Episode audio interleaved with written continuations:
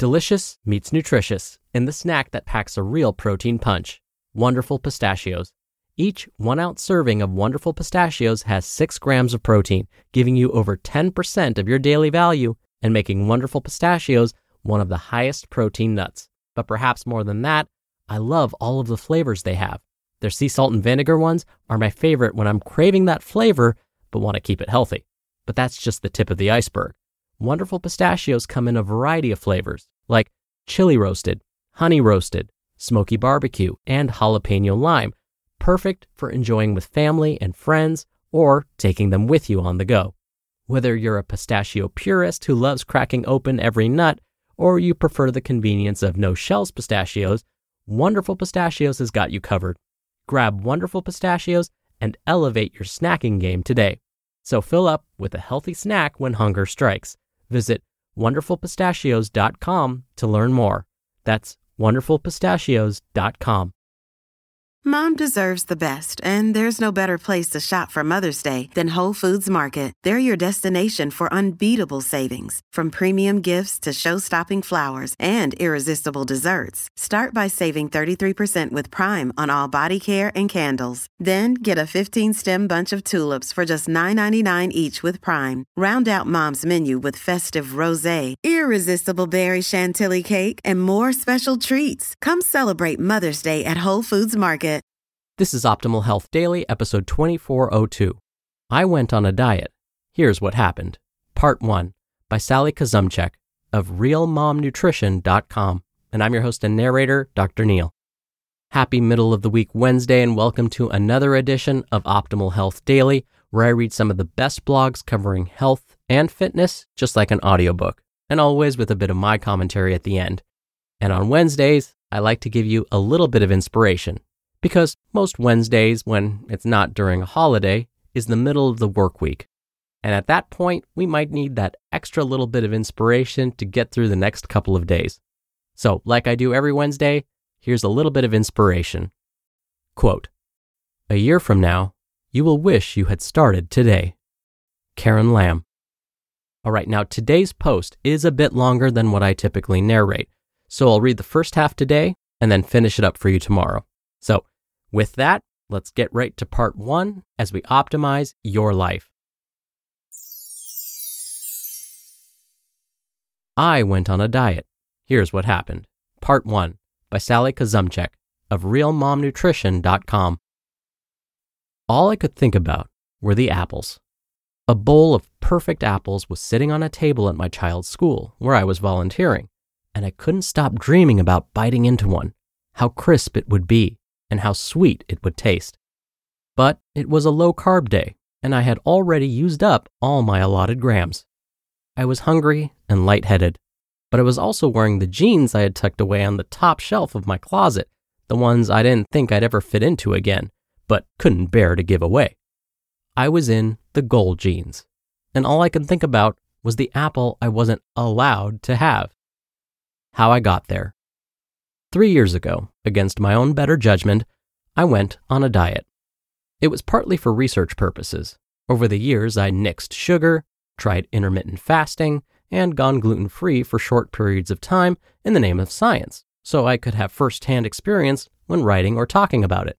And it was partly out of frustration with pounds that had crept onto my frame during my 40s. I was tired of buying new pants as Shopping for clothes had grown increasingly unpleasant with each passing year. So I ignored the part of myself who'd sworn off diets in my 20s, and I tried something I hadn't before macro counting and carb cycling.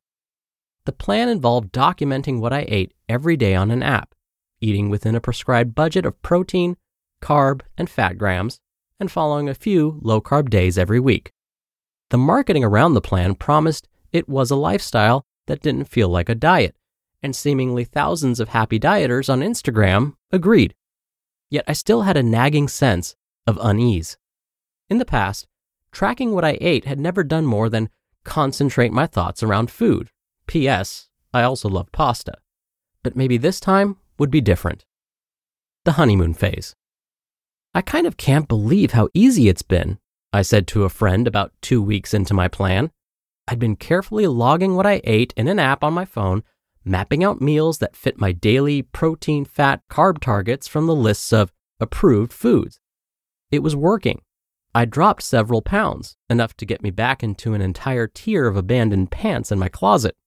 I later learned I was in what's dubbed by some weight loss researchers as the honeymoon phase of a diet, when motivation is high, weight is falling off, and things feel so easy you wonder why everyone isn't following this magical plan. But just as a marriage can't stay in the all inclusive Cancun resort phase, your eating can't remain constrained into a tightly controlled formula without trouble and hunger. Fighting change. I see the declaration that diets don't work tossed around a lot, but that's not entirely true. Most diets, if followed as prescribed, actually can result in dropped weight. What often doesn't work is keeping it off. The pounds return. Feelings of failure wash over the diet starts again, rinse, and repeat. Why is maintaining weight loss so hard? Most diets are designed to work quickly, so there's immediate success. Though, truth be told, much of the initial loss, especially with low carb diets, is water weight. But to work quickly, diets have to be restrictive, and restrictive diets are rarely sustainable in the long term. There's only so much deprivation we can handle before we become obsessed with wanting what we can't have. For most of us, that means we crack. We eat what we've been avoiding, and because we've lived with a scarcity mindset around that food, we eat more of it than we normally would. The body is also fighting change. After weight loss, your body makes a series of hormone adjustments to rev up your appetite and nudge you to eat more. So at the same time you're trying to eat less, you're actually hungrier than you were before, making everything feel that much more difficult. The honeymoon is over. About four weeks into my diet plan, things started to go south. As a type A personality, I was determined to follow the diet to the letter and see it through to the end. But I was increasingly fixated on what I could eat next and when. I particularly struggled on low carb days, which allowed for no more than 50 grams of net carbs, the equivalent of about two and a half apples.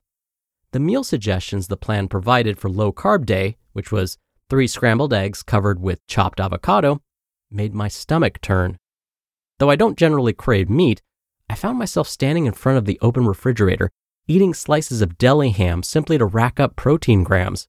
I grew tired of all the salmon I was making, and I was so sick of eggs. But I held firm. At a fancy brunch place with friends, I ordered eggs when I really wanted a waffle. I made pasta for my family and just ate salad claiming I wasn't hungry. I didn't want my kids to know what I was doing. From years spent writing about feeding children, I knew it wasn't healthy to talk about dieting or to model restriction.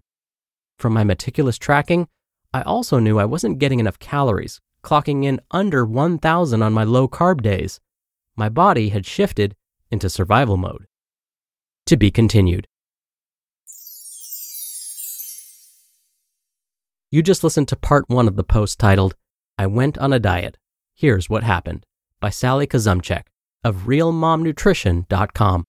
When you're hiring, it feels amazing to finally close out a job search. But what if you could get rid of the search and just match? You can with Indeed.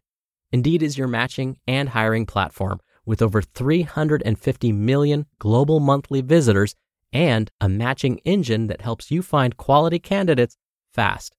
Ditch the busy work. Use Indeed for scheduling, screening, and messaging. 93% of employers agree Indeed delivers the highest quality matches compared to other job sites.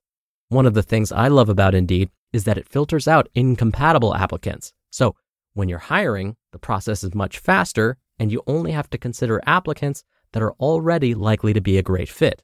And listeners of this show will get a $75 sponsored job credit to get your jobs more visibility at indeed.com slash health. Just go to indeed.com slash health right now and support our show by saying you heard about Indeed on this podcast. Indeed.com slash health. Terms and conditions apply. Need to hire? You need Indeed.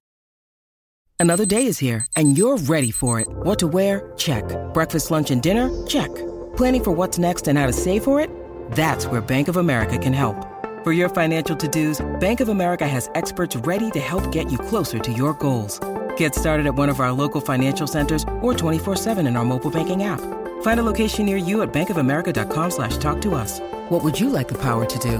Mobile banking requires downloading the app and is only available for select devices. Message and data rates may apply. Bank of America and a member FDIC. Dr. Neal here for my commentary. I really liked Sally's statement about dieting, specifically that diets do work. They just work in the short term. For most, staying on a restrictive diet is difficult for really longer than six months. Now, when we look at what makes some so successful with losing weight and keeping it off, researchers have discovered that it isn't about having more willpower or better genetics.